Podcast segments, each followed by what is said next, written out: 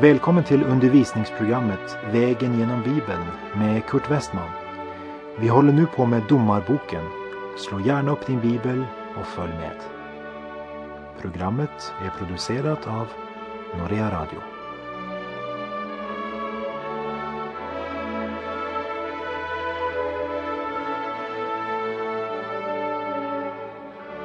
Vi avslutade förra programmet med att Gideon innan han drar ut i strid två gånger efter varann ber Gud om ett tecken på att Gud går med honom.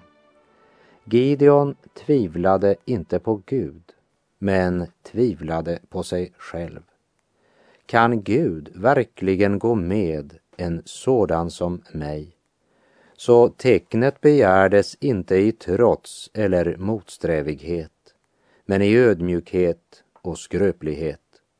Och en sådan man får också ett tecken av Gud. För Guds rike bygger inte på heroiska hjältars insats, men på den Herre som själv är stark i det svaga. Men då Gideon stöter i basunen så kommer plötsligt stora skaror ur Israels folk redo för att strida för Gideon.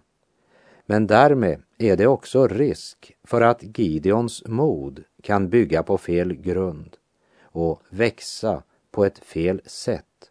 Det vill säga risk att hans missmod bara ersätts av övermod. Men som vi ska se här i Domarbokens sjunde kapitel så tänker Herren förebygga det. För Gideon ska inte lita på mänsklig styrka och på yttre omständigheter, men på Gud och Gud alena. Domarboken kapitel 7, verserna 1 och 2.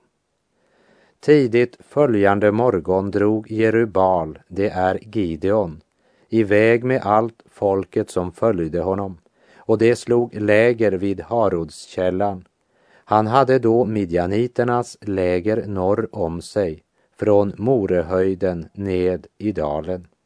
Men Herren sa till Gideon, folket som har följt dig är för talrikt för att jag skulle vilja ge Midjan i deras hand. Ty Israel kunde då berömma sig mot mig och säga, min egen hand har räddat mig. När Gideon har fått det tecken han har bett om dröjer han inte. Tidigt nästa morgon så drar han ut för att strida mot fienden. Men Gud har något mera att säga honom innan striden börjar. Då han satt vettskrämd i vinpressen och tröskade sitt vete, då trodde han att han hörde fel när Gud sa att Gideon skulle befria Israel från midjaniterna och amalekiterna. Men där han nu går i spetsen för 32 000 stridsmän tycker han att han börjar förstå hur Gud ska kunna hjälpa honom. Men 32 000 stridsmän är lika väl för få med tanke på midjaniterna som var talrika som gräshoppor. Gideon undrar om han inte måste blåsa i basunen en gång till och samla fler innan han angriper fienden. Men så vänds hela perspektivet upp och ner när Gud säger till Gideon, du har för många soldater. Jag kan inte ge dig seger med 32 000 man, för då kommer ni att tro att det var ni som vann striden. För ingen människa ska ha något att berömma sig av inför Gud. Det är just därför Gud utväljer det svaga och utrustar dem till strid. För om han ger dem seger blir det till ära för Gud. Och vers 3. Låt därför nu tillkännage för folket och säga om någon fruktar och är rädd så må han vända tillbaka hem och skynda bort från Gileads berg. Då vände 22 000 man av folket tillbaka så att endast 10 000 man stannade kvar. I samsvar med de förordningar som Mose hade givit så blev den som var modlös och rädd sänt hem från striden. Och vid det här tillfället så handlade det inte om några få, men om hela 22 000. Gideon mister plötsligt mer än två tredjedelar av sin armé. Om Gideon hade varit bland dem som fruktade och var rädda när han tröskade vetet gömd i vinpressen, så är han inte längre bland dem som vill gå hem. Vad har hänt? Han har haft ett möte med Gud och mottagit Guds kallelse. Och han väljer att göra som Gud sagt även om han fortfarande känner en viss fruktan som vi ska se när vi kommer till verserna 10 till 14. Men också den saken tar Gud sig av. För den som litar mera på Guds ord och löfte än på sig själv och de yttre omständigheter. Nu står Gideon kvar med endast 10 000 man och bara det är ju nog för att göra vem som helst rädd med tanken på den talrika och skräckinjagande fienden. Men Gud går ett steg vidare och säger Du har fortfarande för många. Hur många pastorer, församlingsledare eller äldste skulle våga säga det i församlingen idag? Vi är för många för att Herren ska kunna ge oss seger. I en tid då man är så totalt fixerad vid kvantitet istället för kvalitet. Mänskligt sett så var ju 10 000 man allt för lite. Men Gideons styrka är att han lyssnar till Gud och inte bara lyssnar, men han gör som Gud ber honom göra. Och då är segern egentligen redan vunnen. För Guds löfte är det säkraste som finns. Och vi läser i Domarboken 7, verserna 5 till och med 7.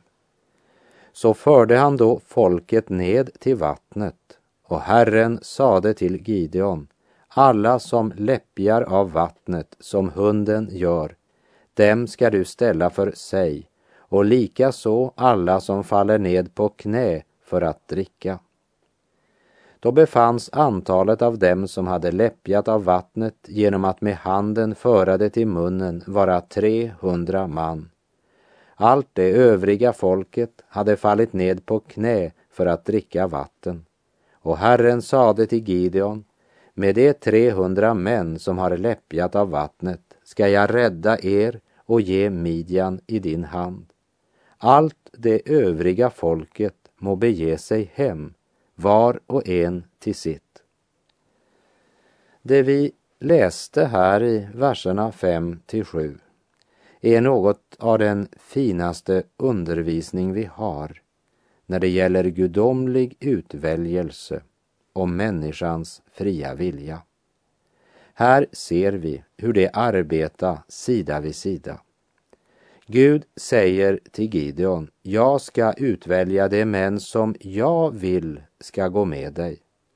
Men det sätt jag ska göra det på är att jag vill låta dem själva göra sitt val.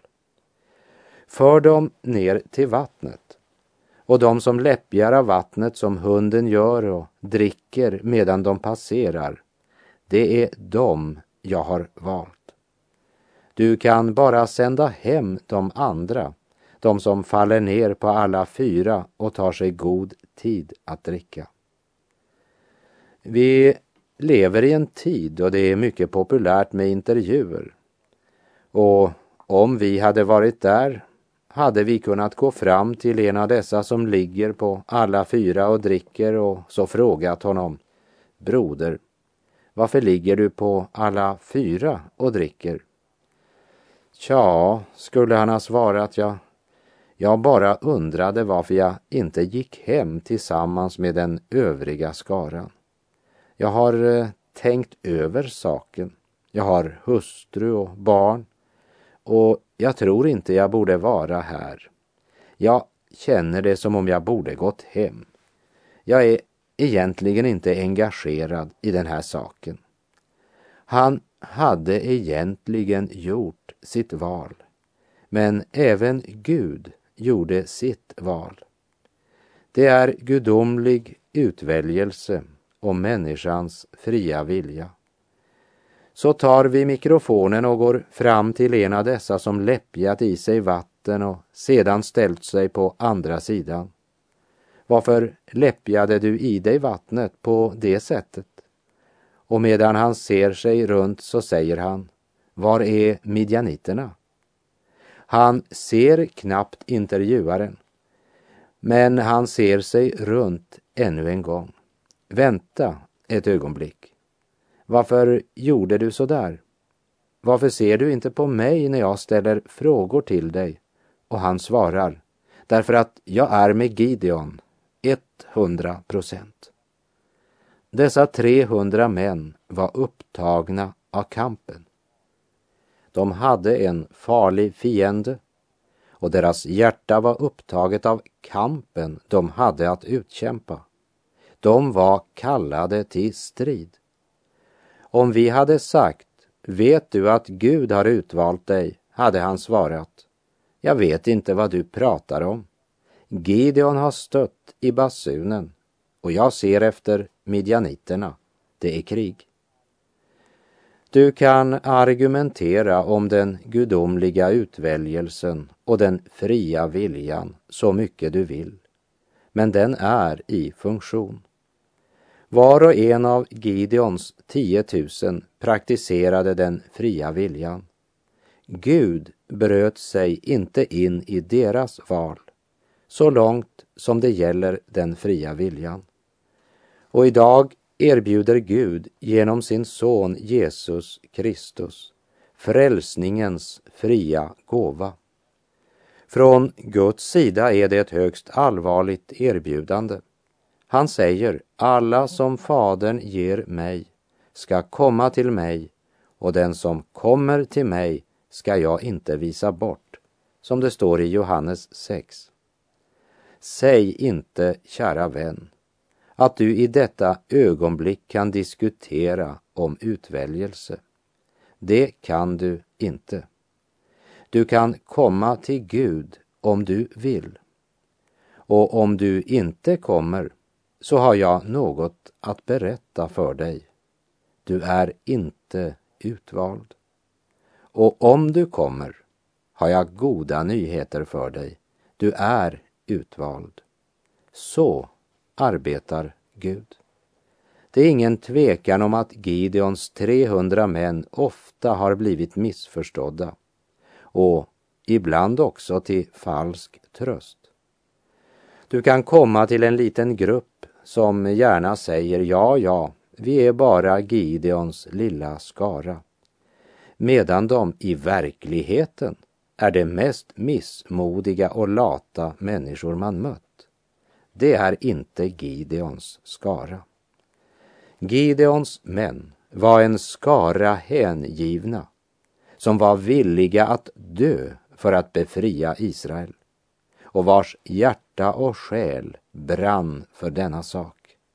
Enkelt kan vi säga att dessa som läppjade vatten var mer upptagna av midjaniterna än av vattnet.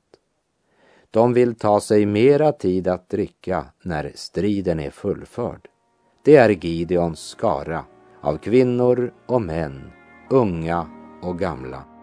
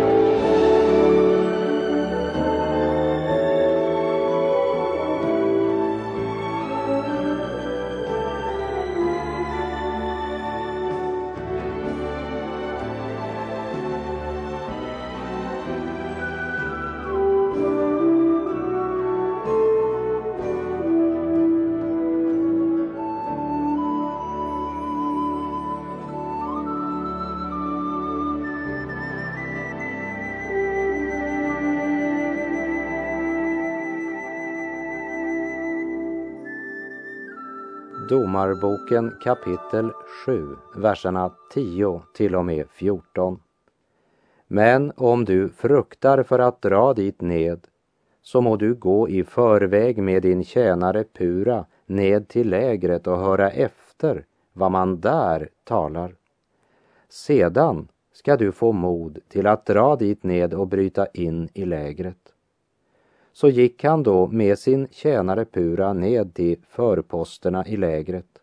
Och midjaniterna, amalekiterna och alla österlänningarna låg där i dalen, talrika som gräshoppor, och deras kameler var oräkneliga, talrika som sanden på havets strand. Då nu Gideon kom dit höll en man just på att berätta en dröm för en annan. Han sade, jag har nyss haft en dröm. Jag tyckte att en kornbrödskaka kom rullande in i midjaniternas läger.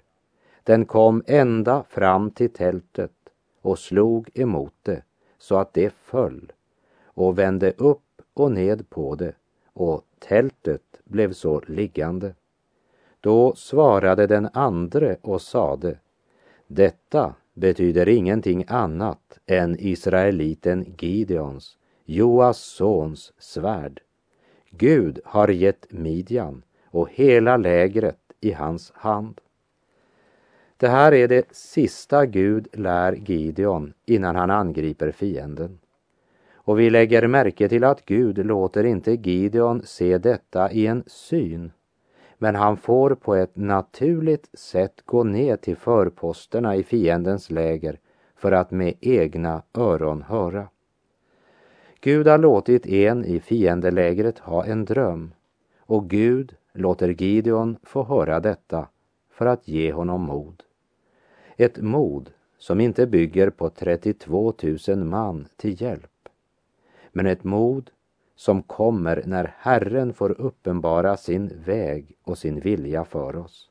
Och vi läser verserna 15 till 22. När Gideon hörde denna dröm berättas och hörde dess uttydning föll han ned och tillbad.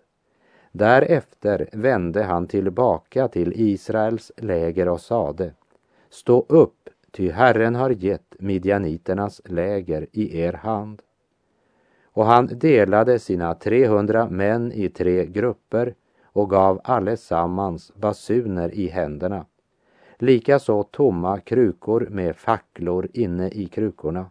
Och han sade till dem, se på mig och gör som jag.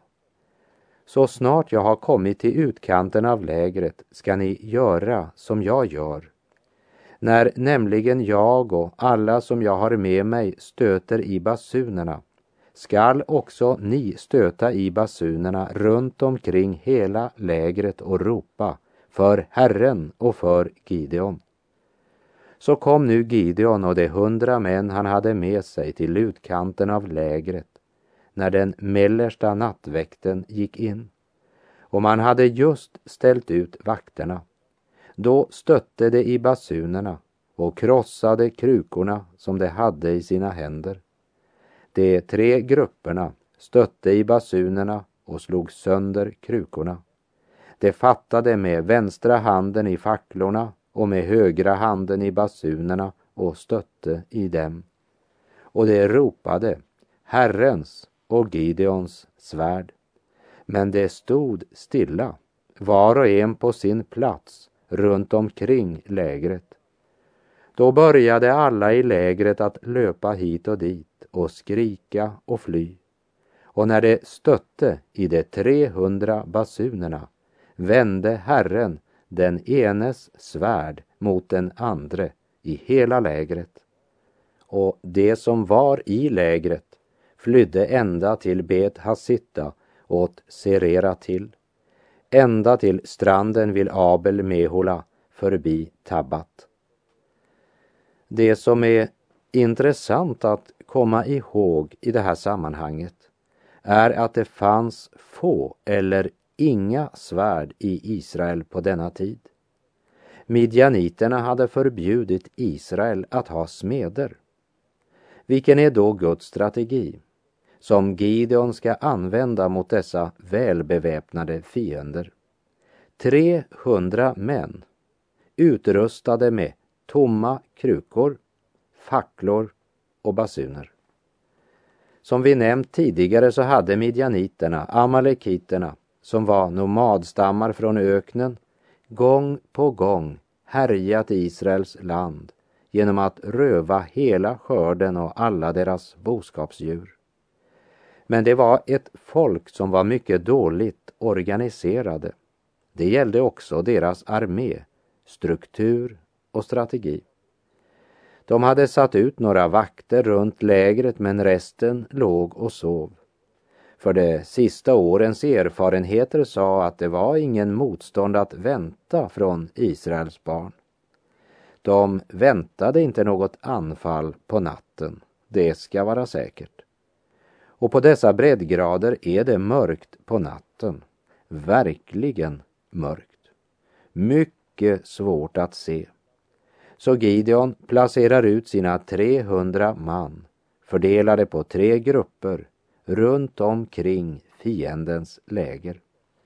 Och vid ett bestämt ögonblick blåser han i basunen och alla hans män följer hans exempel.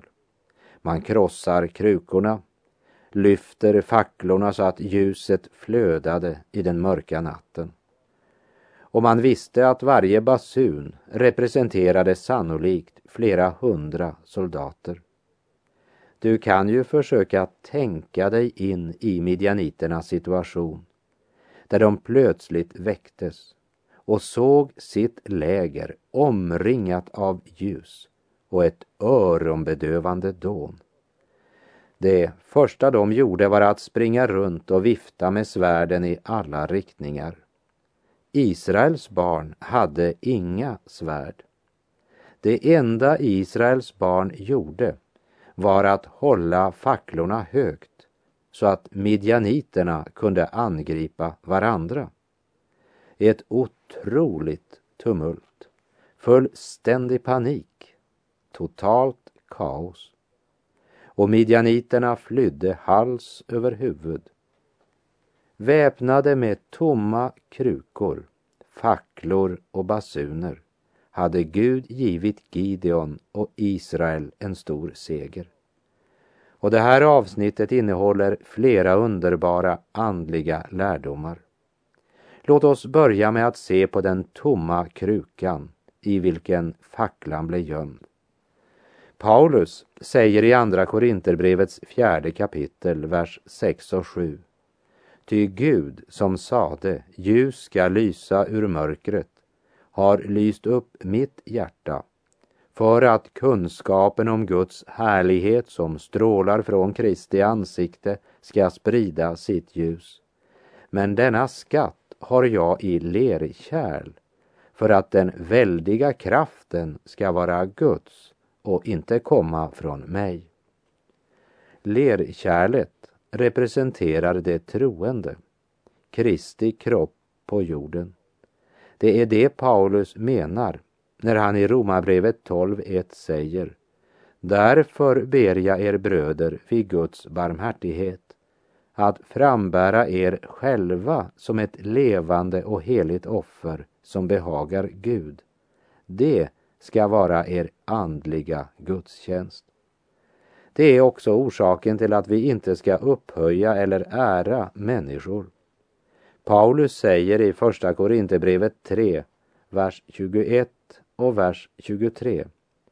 Därför ska ingen grunda sin stolthet på människor. Allt tillhör er. Men ni tillhör Kristus och Kristus tillhör Gud. Därför ska ingen grunda sin stolthet på människor. Det är lerkrukan. Vi har denna skatt i lerkärl. Men några av oss är inte krossade och därför kan inte heller ljuset lysa igenom till andra. Och det är inte vårt ljus som ska lysa, men ljuset från Herren Jesus Kristus. Hans ljus skulle lysa genom oss. Men eh, hans ljus kan endast lysa i ett krossat liv, hos den själ som har en förkrossad ande. I Filipperbrevets andra kapitel, vers 14 står det Gör allting utan knot och utan förbehåll, så att ni blir oförvitliga och rena, Guds fläckfria barn mitt i ett ont och fördärvat släkte, där ni lyser som stjärnor på himlen. Eller låt oss se ett ögonblick på basunen eller trumpeten. I Första Korinthierbrevet 14, vers 8 står det och om en trumpetsignal är otydlig, vem gör sig då färdig till strid? Detta talar om den troendes vittnesbörd. Det måste vara kompromisslöst, säkert och klart. Så säger Herren.